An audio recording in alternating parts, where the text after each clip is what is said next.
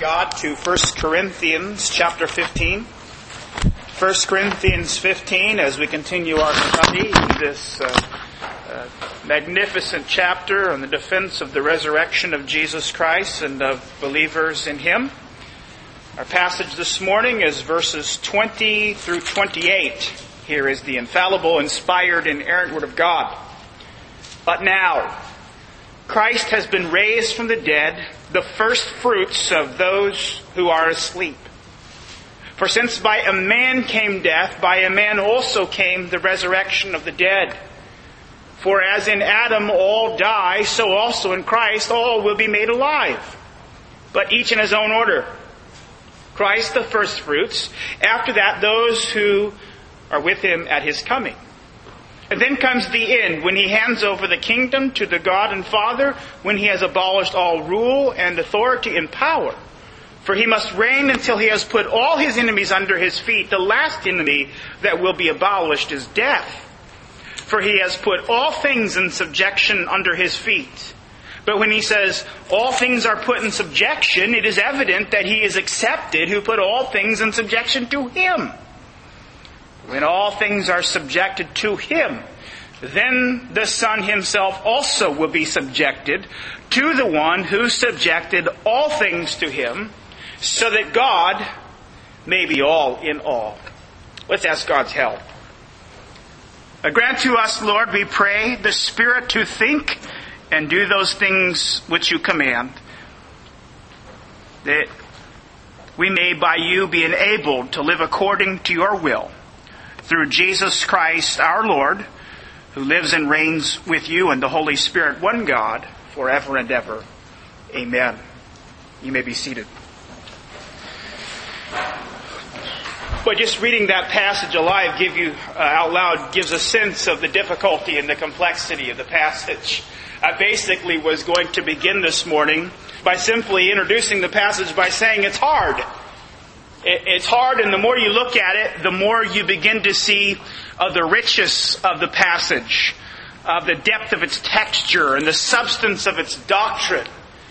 I think that just reading it and hearing the words out loud already lead us to think in that way, and I apologize uh, at the beginning of our message that we're just not going to be able uh, to dig into everything that's in the passage here this morning. I'll do my best to cover the text.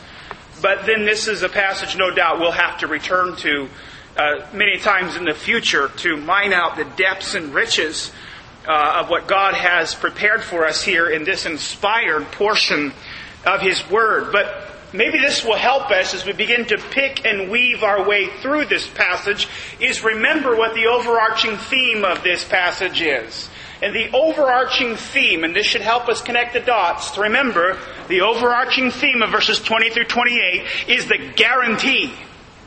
It's all about the guarantee of, of the bodily resurrection of believers. And you'll see here in verses 20 through 23, we have two powerful certifications we have two infallible certifications and assurances of the bodily resurrection of believers based upon the bodily resurrection of Jesus Christ. That's what we want to get into in our first point. How the resurrection of Christ is to us and to the church a guarantee of the resurrection of believers. But now before we dig into that, I want us to pause a moment on those first two words, but now to sort of help us uh, get back into the context and the flow of thought. But now, and we said as we looked at those uh, two words last time as we looked at 1 Corinthians 15, that those two particular words speak a thousand words of relief. Because in the verses prior to this, Paul has been taking on a particular difficulty in the church at Corinth. And the particular difficulty is that someone has got the ear of some of the people in the congregation, and they're basically teaching them that the best way to enjoy eternal fellowship with God is through a bodiless eternal existence.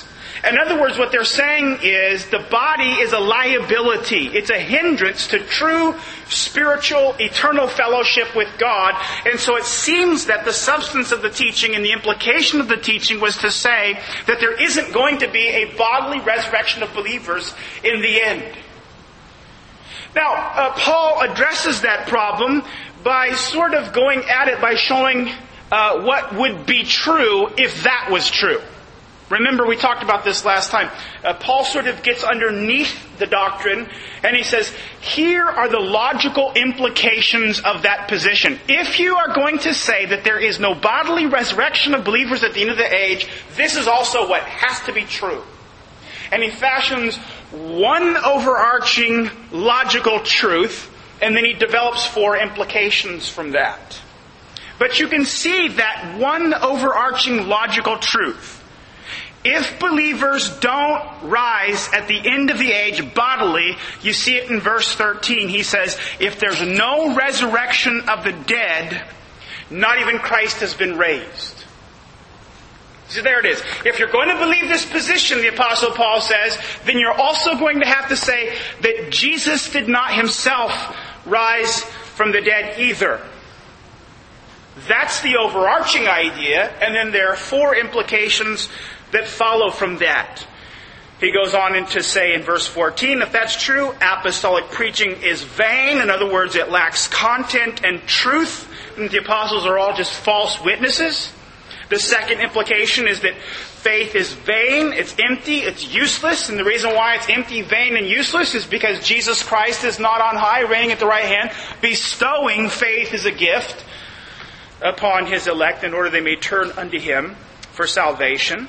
The fourth implication of this is that the dead who have already perished have perished forever. There's absolutely no hope for bodily resurrection. We find that in verse 18. And then in verse 19, he sort of caps off the list of miseries and woes by saying uh, that if this is true, if there is no bodily resurrection, if Christ really didn't rise from the dead bodily, then Christians are of all people and all religions the most miserable. Now, that's a bad day. That gives you a bad day if you have staked your entire uh, hope for the future based upon the truth of the Christian gospel. What Paul has just done here is just ripped Christian faith to shreds if there is no bodily resurrection. That's why those words, but now, are so enormous. You see, at the end of our message last time, we couldn't help it. In order to encourage our hearts, we could walk away with joy. We just uh, peeked forward into verse 20, and we just uh, gently uh, treaded upon verse 20 where he says, But now Christ has been raised from the dead. And the whole point that we wanted to develop there is that that but now signals that everything Paul has just said is false. It's not true. We said we could turn uh, all of those implications inside out. But now there is a resurrection of the body. But now apostolic preaching is fruitful. But now faith really is the instrument of justification. But now deceased believers are in Christ and we will see them again. But now Christianity is the only faith that makes life meaningful and brings real joy. You see, if, if this but now is true, it changes everything. The apostles are not false witnesses, and God has not falsely been testified about. But now we have to dig into verse 20 to see here the guarantee. That's what Paul is trying to do here in verses 20 through 28. He is trying to place our hope of a resurrection, of a bodily resurrection in the future, upon very firm footing. And as I said, he gives us two guarantees here in the first few verses. And the first guarantee is uh, very easy to get at. It says, Christ has been raised from the dead, the first fruits. The first fruits. That term uh, is an Old Testament term. First fruits. Uh, Anthony Hoekema uh, comments on it and points out uh, that the language here is from the Old Testament and describes the first products or the flocks which were offered to God during harvest time. And what they all were was, was a down payment and a guarantee that the rest of the harvest is going to come in. You see. There was certainty. Was underscoring the certainty of a bountiful harvest. Now the apostle Paul, using that term here and applying it to Jesus Christ, is doing that to aim at putting our assurance of hope on certain ground by saying that our resurrection is inseparably attached to Christ's resurrection. And if Christ rose bodily from the dead, it's certain that you will because he's first fruit. Now, just to underscore uh, the assurance of that for us, Christ did rise. All you have to do is go back and look at the whole series of proofs and eyewitness testimony that he gave uh, from verse 3 forward to assure us that there is a bodily resurrection based upon the fact that Christ himself did rise from the dead. So he first of all says your uh, bodily resurrection is guaranteed because Christ is the first fruits. Now, verse 21 and 22 uh, what Paul is going to do is unfold for us the structural reason why that's the case. The structural reason why. This is what uh, sort of holds up this concept of first fruits. And the reason why uh, Christ's resurrection is a first fruits is because Christ is our covenant head. Now, verse 21, you kind of see the logic of the case. For important to see here that Paul is, with that word say, whatever follows in verse 21 and 22 is the ground or the basis for why we can be assured that our resurrection is certain based upon Christ being the first fruits. But the logic of it is at least laid out here. He says, since by a man came death, by a man also came the resurrection of the dead. Now, it's not quite the firm footing that we want, but fortunately now Paul goes on in verse 22 to connect the ideas a little bit more. Beginning in verse 22, he says, For. Again, giving explanation for why it's the case that by a man will come the resurrection of the dead. And here's the, the argument. As in Adam all die, so also in Christ all will be made alive. You see, the assurance that we have that Christ is the first fruits and the certification and the guarantee of our own resurrection is because Christ is our covenant head. Now it's fascinating what the apostle Paul does here. He comprehends all of God's dealings under two men. You see that in the first part of verse 22 in Adam, and you see that in the second part of verse 22 in Christ. They're just two different people that God deals with all of humanity through Adam and Christ. John Murray does a fabulous job making an airtight case for the fact that there's only uh, these two men that God deals through all uh, humanity with. He says there's none before Adam. He's the first man. There's none between Adam and Christ because Christ is the second Adam, and we know that already from 1 Corinthians 15:45. And then he says, there's none after Adam because Christ is the last Adam. Now you think about that and it makes logical, clear sense. God is only dealing with the world through the first Adam and through the second Adam, Jesus Christ. These two men sustain very, very unique relationships uh, to humanity. Now, it's not unfolded here, but you need to turn with me to Romans 5 in order to see how Paul um, fleshes this idea out of the two covenant headships of these two Adams. We're going to concentrate almost primarily here on Adam, but if you see uh, the covenant headship of Adam, then you can clearly see the covenant headship of Jesus Christ and why that then certifies uh, that Christ's resurrection is the first fruits of our own bodily resurrection. But here Paul is unfolding uh, the fact that justification is by faith alone, and it is by the imputation of Christ's obedience to us. That's what's going on in these verses. But in order to unfold that, he sets up two contrasts here between Adam and between Christ. But he engages our attention by talking about death in verse 12. He says, just as through one man sin entered into the world and death through sin, so death spread to all men because all sinned. You see, here is the overarching truth that, that gets us into thinking about this business of imputation. Uh, Paul is uh, basically posing a question. How can it be that all have died and all do die? And his answer to that is because all have sinned. And you say, well, how is it that all have sinned? Well, Paul unfolds the logic of that by saying, well, sin and consequently death are the result of this one man. And he says, just as through one man sin entered.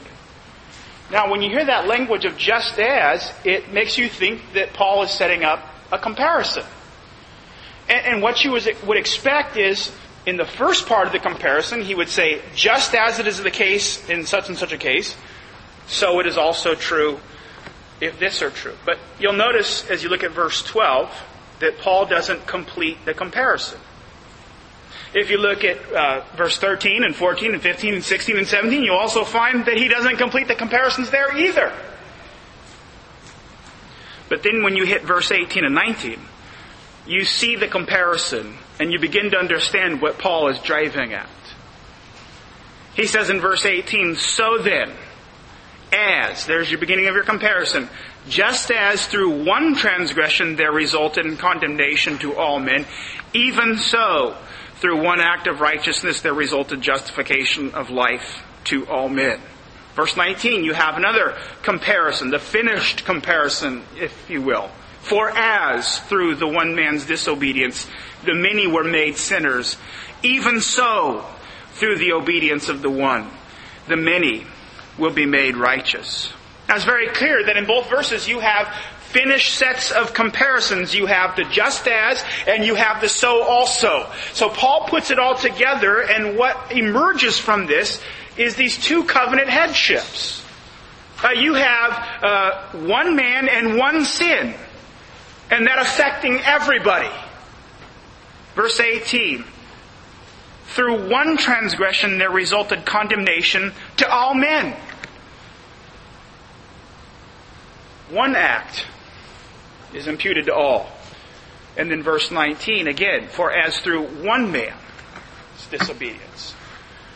You see, Paul is setting up here a case. Adam is responsible. Adam's actions, Adam's sin has now been imputed to all those who are in him covenantally, and they all die. Oh, it doesn't take long to think about this passage in view of uh, all of Scripture to realize that what Paul is doing is reflecting back on Genesis 3.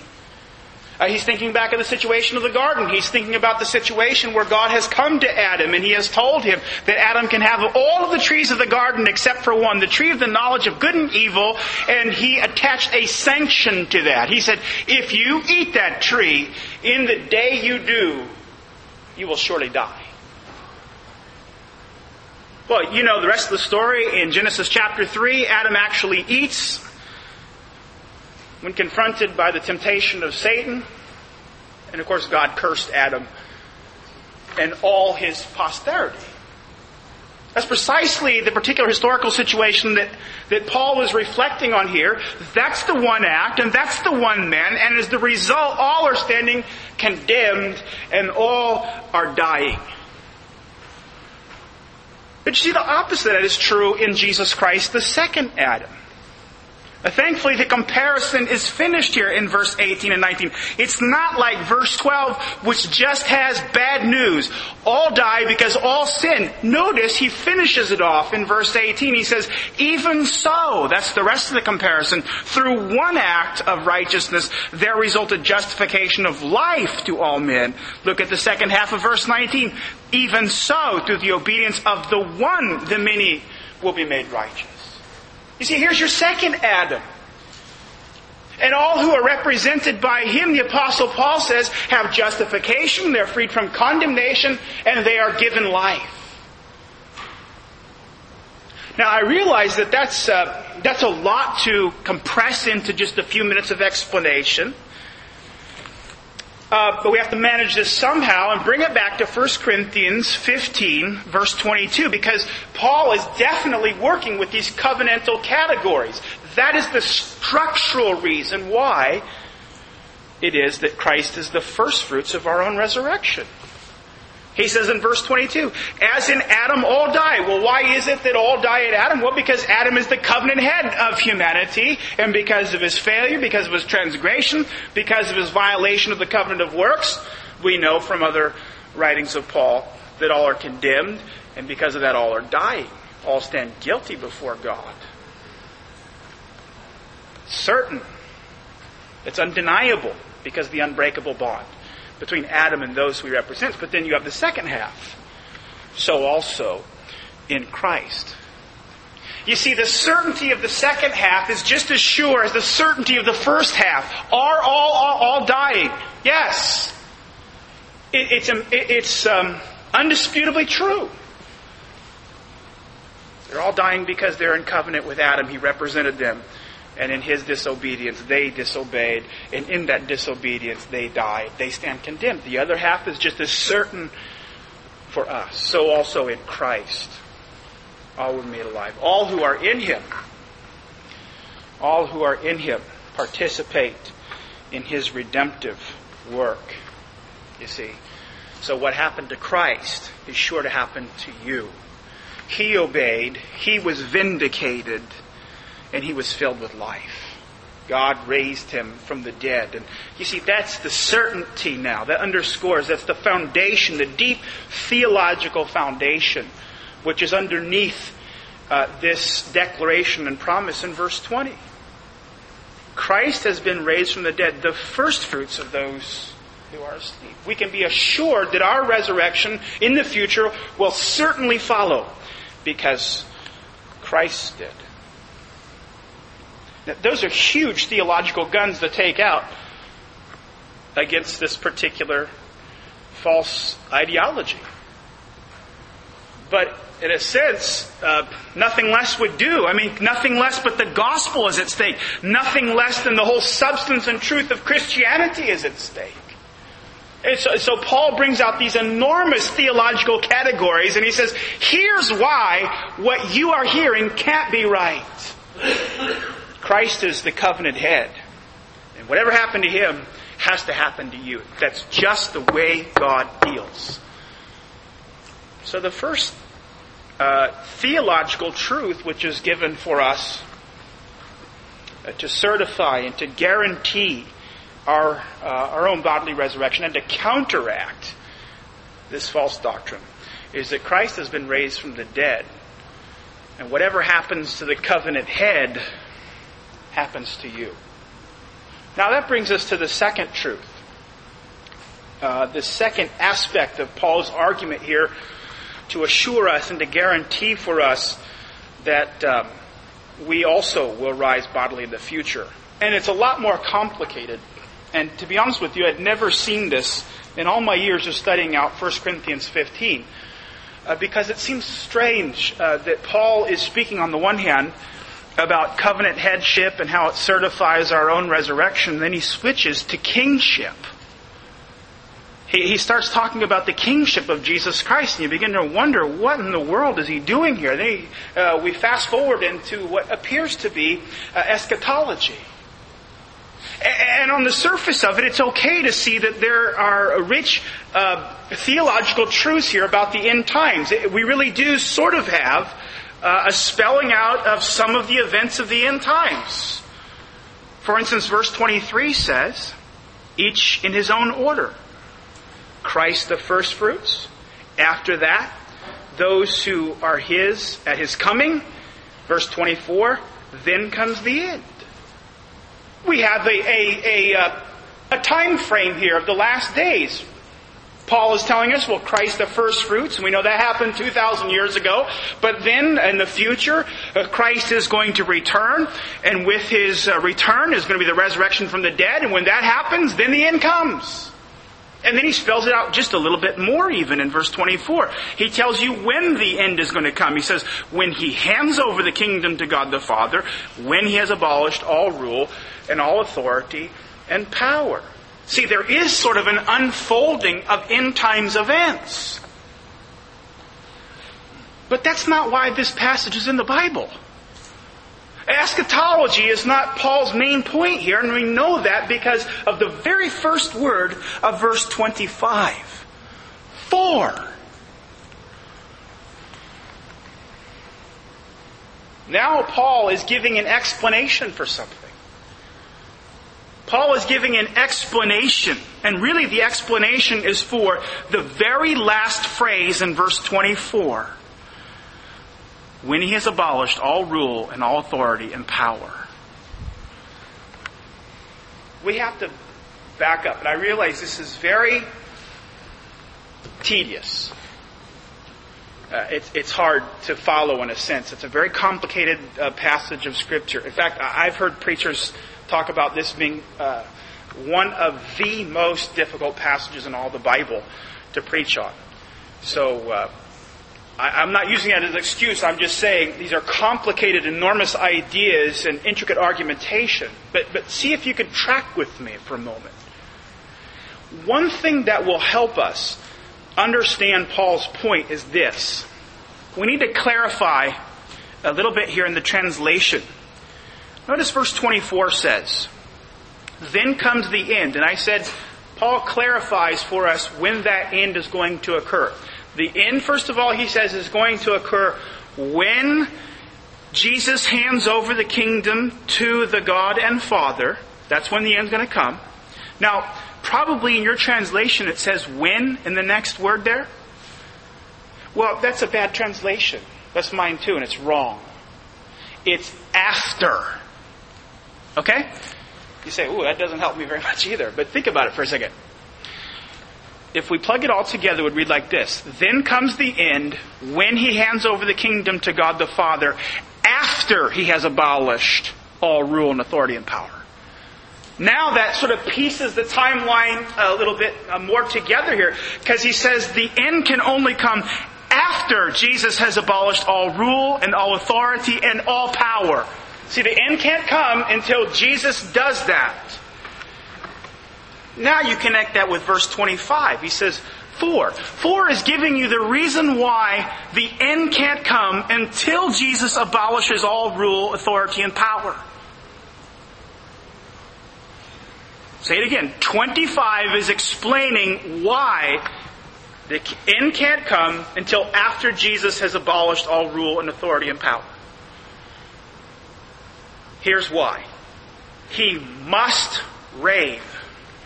He must reign until he has put all of his enemies under his feet. He must reign. Well, Paul was quoting from Psalm 110.1. He, he's quoting from Old Testament prophecy, and he's saying it's a prophetic necessity that Christ reigns and abolishes all rule and authority and power before the end can come when Jesus delivers up the kingdom of the Father. It has to happen that way. But now, he explains or adds to that list of enemies that must be subdued. And this gets us back into uh, why this passage is here, why this information is here, and how it functions within this passage. Because verse 26 says, the last enemy that will be abolished is death. Okay, here's what's going on. Paul has just given you the prophetic necessity for why the end can't come until Christ abolishes all of his enemies. And now in verse 26, he adds one last climactic enemy death. Christ has to defeat it before the end. Christ has to, uh, to defeat death publicly and visibly before he delivers the kingdom up to his father. Now, what's so fascinating about Paul's argument here is in verse 27, he adds another Old Testament passage. This time he's adding Psalm 8. He says, For he has put all things in subjection under his feet. You see, the reason why Paul says the last enemy has to be abolished, which is death, before Jesus hands over the kingdom, is again prophetic necessity. Uh, God has said in His Word that He has put all things under uh, the subjection of Christ's feet. That has to happen. That has to happen. before the end comes when Jesus delivers over the kingdom to the Father. Now, just to show you how comprehensive that subjection of all things is, Paul goes on to say in 27, and it, it almost sounds picky, but it's not. He says, right after he quotes Psalm 8 6, he says, But when he says all things are put in subjection, it's evident that he is accepted who put all things in subjection to him. And that's probably at the point when you're reading this passage, you say, Wow, my head is spinning. And mine did too, as I was thinking through this all week long, trying to grasp what Paul is saying. But it, but it makes perfect sense. It's just, it's just to compact a lot in there. What he is saying is the only one who isn't included under the subjection of all things is God the Father. He's saying God is not under the rule of Jesus, but everything else is. Now you think about it. What is the most powerful thing you can think of outside of God? Death. No one has defeated it except for Jesus in his own resurrection. And now when he returns, he is going to publicly manifest his power over it because when he comes, the graves will open up and we will experience the resurrection of the body. That's what Paul is arguing here. He's turning to the kingship of Jesus Christ. He's saying, this is the second reason why there must be a bodily resurrection of believers, is because it's a part of Christ's kingly rule. In fact, you could say that if Jesus doesn't raise believers from the dead, he's not king.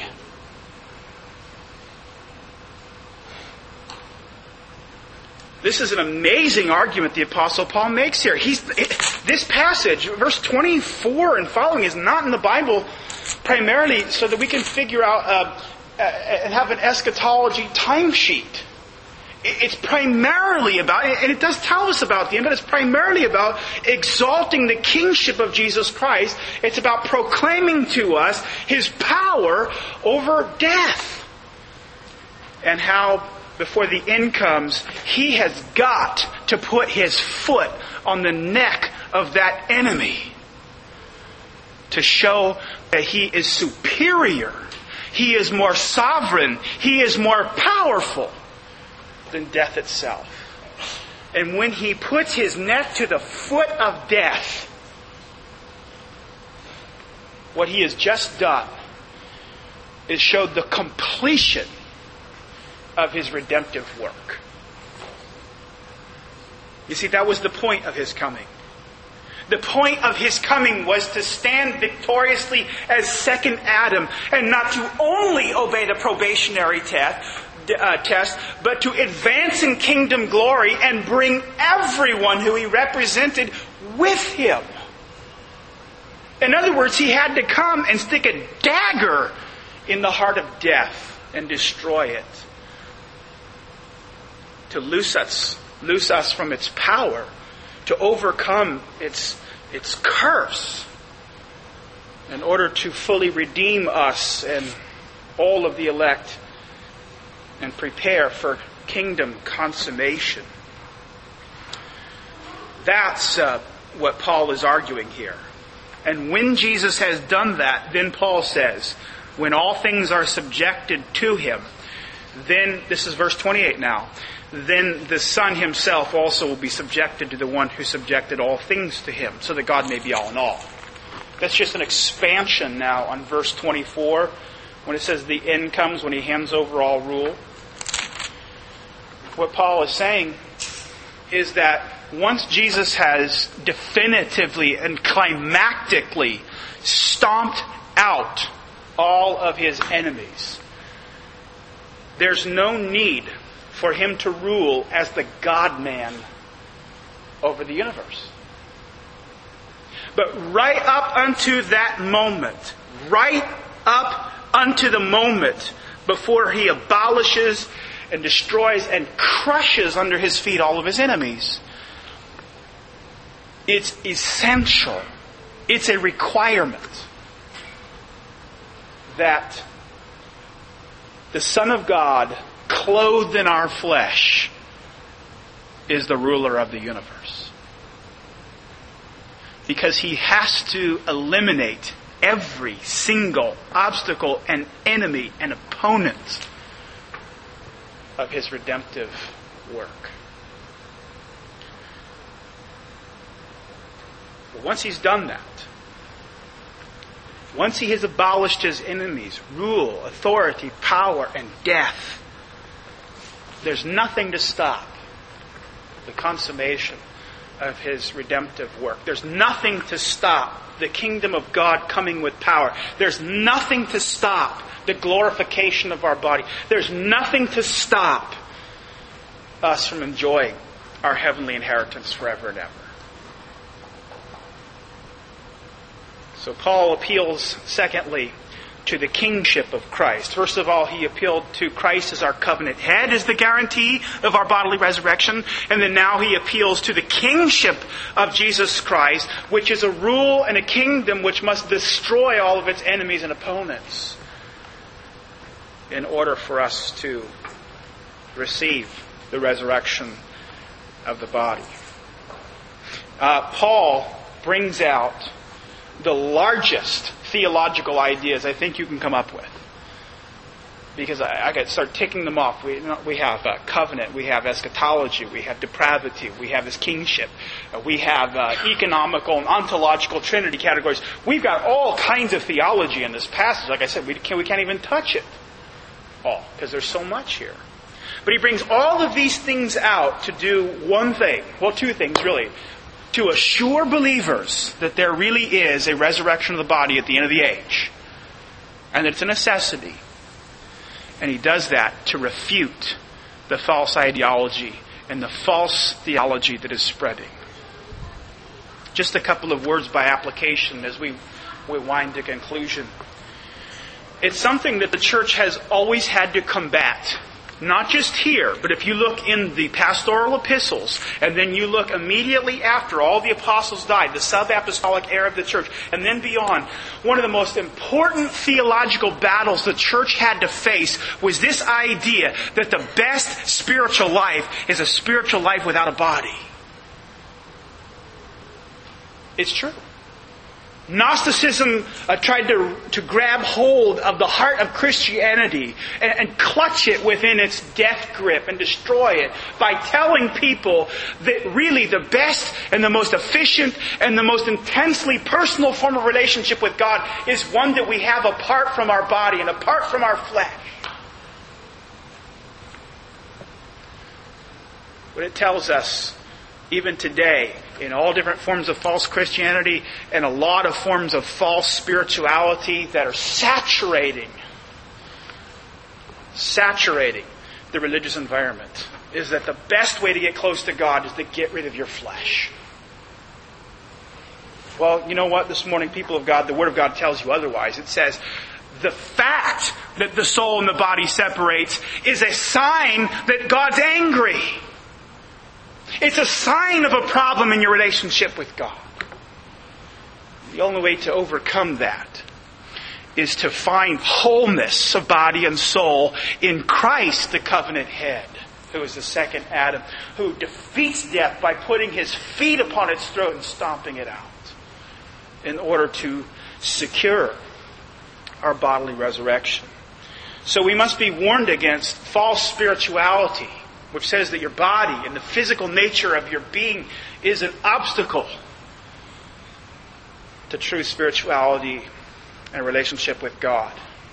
No, people of God, you are having relationship with God every moment that you're in the flesh.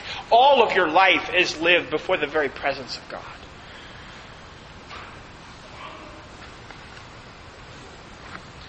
The other thing that I want us to think about here as we walk away from our passage and there's so many other things, and it's hard to pick a final thing, but this thing that I really do want us to walk away thinking about, uh, because it, it so freshly impressed me as I was thinking upon this passage and realizing how it is, in a sense, the linchpin to Paul's argument here. The kingship of Jesus Christ. the kingship of Jesus Christ comes through powerfully in this passage in a very practical way. And notice uh, that we're told here by the Apostle Paul in verse 25 that Christ must reign until he has subdued his enemies. And then the last enemy is death, that he must subdue that. But last means last in a sequence of events. Death is the very last enemy that he must crush. But it's the last in a sequence, and Paul says he must reign until he crushes that enemy fatally. But what does that tell you? It tells you what you already know. Christ is reigning right now. And you know what? That, that, that thought is stamped across the Old Testament. One of the most frequently quoted passages of the Old Testament is Psalm 110, which speaks of Christ's kingship. But all across the New Testament, you have uh, this emphatic and repeated testimony of Christ's rule. We're told that Christ is seated at the right hand of the Father reigning. He is on a throne in heaven. He is reigning over his kingdom. He is now exercising dominion. He is ruling over the kings of the earth. He's king now and he's ruling now. One commentator looking at that, this unmistakable testimony to the presence of Christ's reign, says this The New Testament abundantly confirms that Christ is reigning presently and is thus progressively, progressively putting his enemies under his feet. He's progressively doing that. And what does that tell us this morning? Well, it tells us this morning that if we have eyes to see it, we are seeing the unfolding of Christ's kingship and of his rule and of his conquest as we speak. Not just in his rule over nature, but, but in his conquest over his enemies and, and, and his conquering them every single time uh, uh, an unregenerate person comes to Christ in faith and repentance. Every single time somebody's eyes open up to see the truth of Scripture and their ears open up and their heart opens up so that they can believe, Christ is displaying the power of His kingship. Every single time a, a straying sinner who goes off and is under discipline is brought back to Jesus Christ, what you have there is the display of Christ's kingship. Every single time you have a believer preserved and sustained against sin and against temptation, what do you have? You have a manifestation manifestation and a display of his kingship because he is putting down, he is crushing the enemies of his kingdom. And so what we are treated to see, people of God, is a progressive, a progressive unfolding of Christ's kingdom. We will see a series of victories of Christ defeating his foes. That's the blessing to the church. Not to embolden us to know this morning particularly as we pursue the work of missions and church planting and evangelism, that Jesus as the King, the King of Kings, is going to crush opposition to the progress, the forward progress of his kingdom. He will take away the obstacles. He will up, uproot the doubts that are in the hearts and minds of those who you pray for and witness to. He will tear down every obstacle in order that his kingdom may advance. And so then, that means that we are to be bold in our proclamation and bold in our praying. Bold in our praying that Christ will truly manifest uh, his rule in our midst. And uh, through that, through a series of conquests, bring the lost into the church and build up his kingdom. Let's pray.